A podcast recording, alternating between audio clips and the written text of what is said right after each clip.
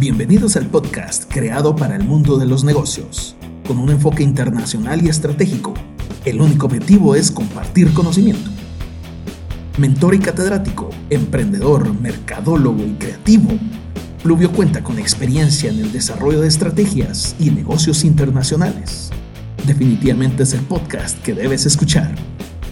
Con información relevante como reviews de libros, tips empresariales y estrategias creativas es el podcast que ampliará tu mente para que tu negocio o emprendimiento llegue al éxito.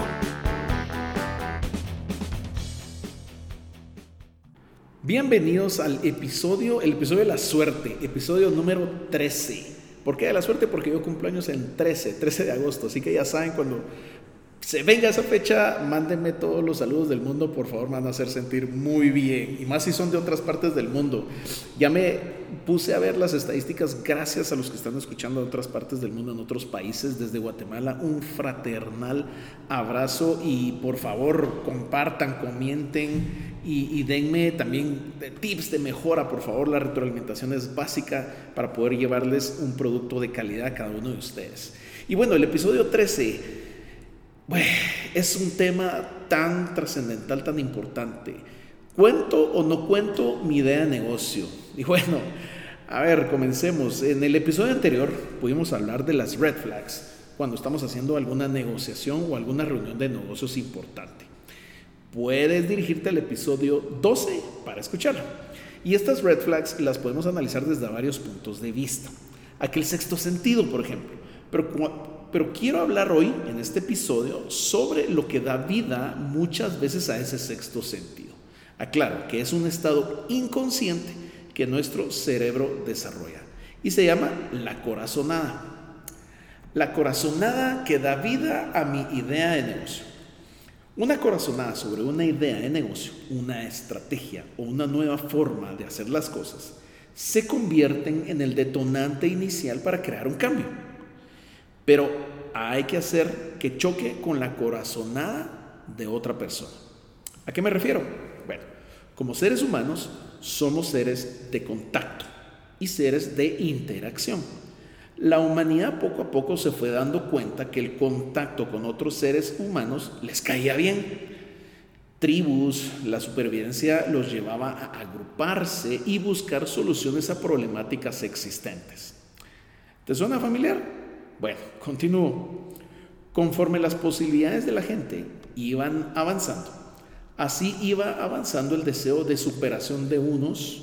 Entonces esto permitía que el detonante en el cerebro humano se diera y explotara. ¿Y cuál era ese detonante? Pues superarse. ¿Sabes cómo lo visualizo? Ah, cuando le contás a alguien que corriste 5 kilómetros y esta persona le contesta diciendo, ah, yo corrí 7 kilómetros. En fin, somos seres competitivos y con deseos de superación.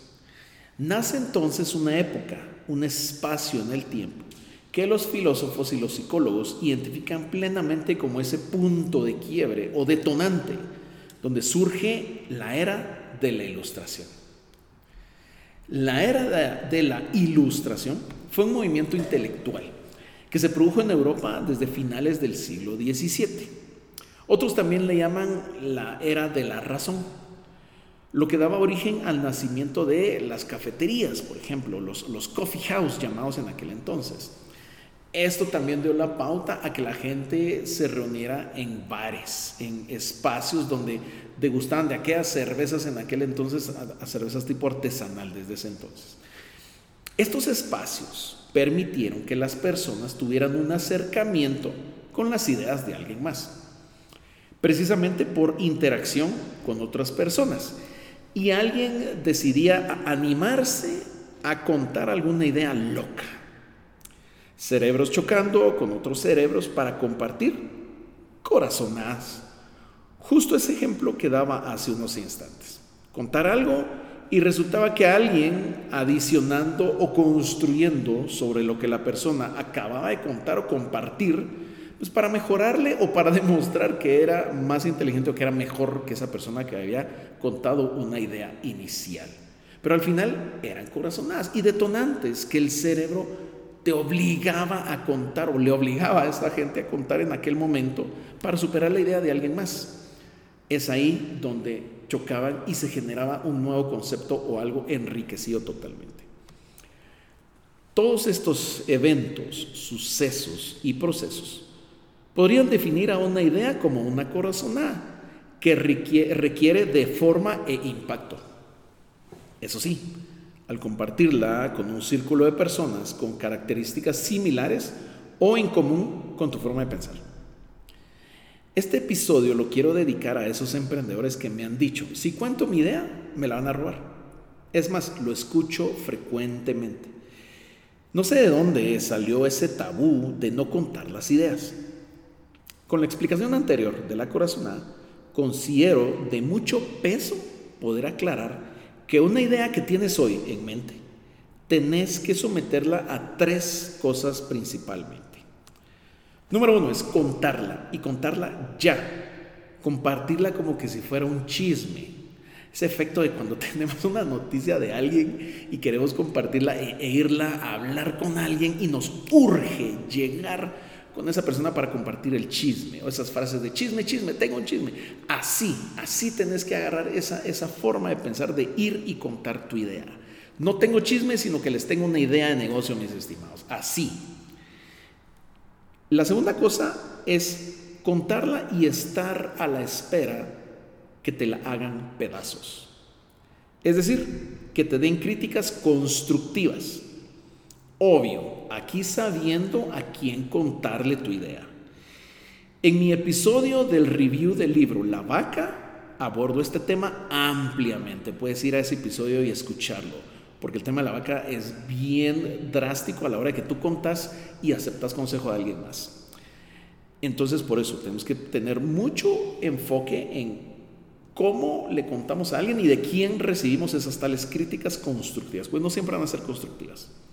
Pero bueno, como tercer punto, evaluar la reacción de tus clientes potenciales ante la idea que estás planteando.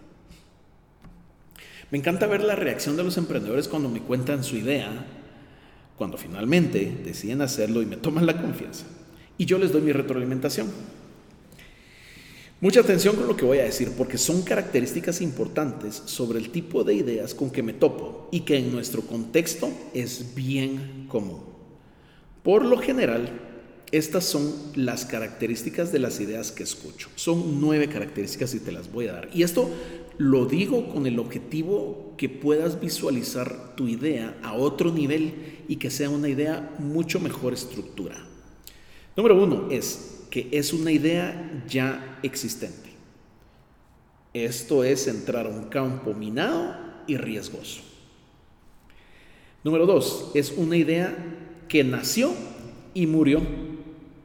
¿Por qué murió? Si era tan buena, ¿por qué murió?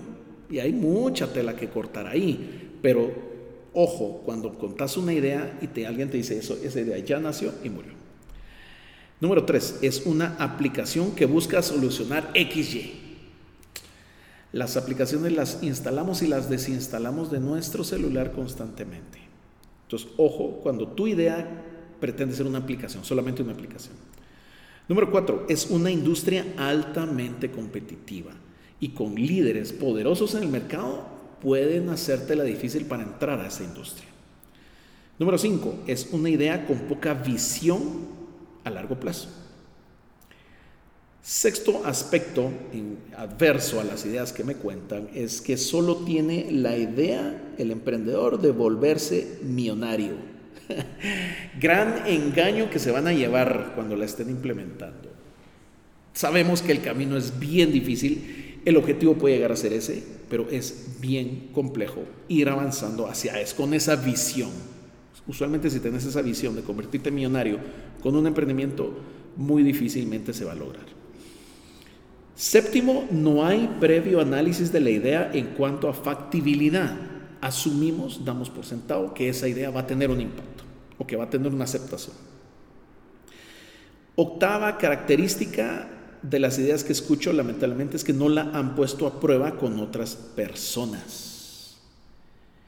Y número 9, esto tal vez no sucede en el 100%, pero sí en un alto porcentaje, es que las generaciones en la actualidad están pensando muy social, muy peace and love. Y no tengo nada en contra de eso, pero cuando somos muy social, un enfoque muy social a una idea, por lo general no es un sustento que será una idea autosostenible y que por lo menos va a pagar las facturas mes a mes de estar operando esa idea de negocio. Así que estos nueve aspectos o nueve características de las ideas que yo escucho son aspectos importantes a tomar en cuenta para mejorar tu idea y asegurarte de que no cuentan de estas nueve características y que estás haciendo algo diferente. Es oportuno entonces rescatar, luego de estas palabras que he dicho, que la idea que hoy tienes en mente funcionará con las ganas, disciplina y determinación que decías ponerle a la ecuación. Lo que pretendo comunicarte en este episodio es lo fundamental, importantísimo de contar la idea, compartirla y enriquecerla. No tenés la fórmula secreta, déjame decirte, esa es el, la bomba que está cayendo ahorita. No tenés la fórmula secreta. Tu idea no es tan cool, no es tan impresionante como parece. Pero ojo, ojo, mucha atención, porque ya tienes mucho camino avanzado con el simple hecho de tener una idea. Pero acá apenas, acá en este camino apenas llevas un 25-30% del camino recorrido. Falta que la sometas al ring, o al campo de juego, o al campo de fuego para enriquecerla. Ahora bien, te puedes estar preguntando, entonces, ¿qué hago? ¿Qué hago con la idea que tengo en mente? Primero, me puedes contactar para una mentoría express. Me puedes escribir en Pluvio Dice en Instagram y yo con mucho gusto voy a atender tus dudas. Otra opción es que puedes contarla con tu círculo de confianza cercano, tu círculo más cercano de confianza. Valida, eso sí, con este círculo cercano de confianza valida que ya han vivido algún emprendimiento o que tienen cierta experiencia en negocios o en generación de ideas o algún tipo de campo relacionado con el emprendimiento. Luego, sométela a quien podría llegar a ser tu cliente para que te dé feedback sobre la idea que tienes en mente. Finalmente, Busca ideas similares en tu contexto, en tu país o en otros países, para ver cómo están solucionando los clientes de esa industria en otros contextos, en otros ambientes. Esto definitivamente te llevará a enriquecer tu idea, a mejorarla y encontrar opciones más viables de mayor impacto para los mercados que desees atacar.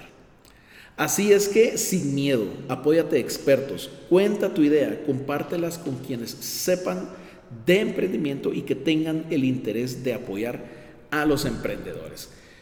Cuéntate idea, así que el resumen es, ¿cuento o no cuento? Definitivamente sí. Cuenta tu idea, compártela, enriquecela y verás cambios sustanciales y tendrás una idea renovada, súper, hiper, mega mejorada una vez que la empieces a contar. Pierde ese miedo, no te la van a robar, pierde, tienes que saber muy bien a quién contársela y verás que tu idea llega a otro nivel. Gracias por escuchar Pluvio Dice. Si esta información fue de utilidad, por favor, compártela en tus redes, compártela con un emprendedor que está empezando. Contáctame, escríbeme con dudas que tengas sobre los puntos que he mencionado, sobre los otros episodios. Muchísimas gracias por estar escuchando estos episodios. Es un gusto para mí. Éxitos en tus negocios, en tus emprendimientos.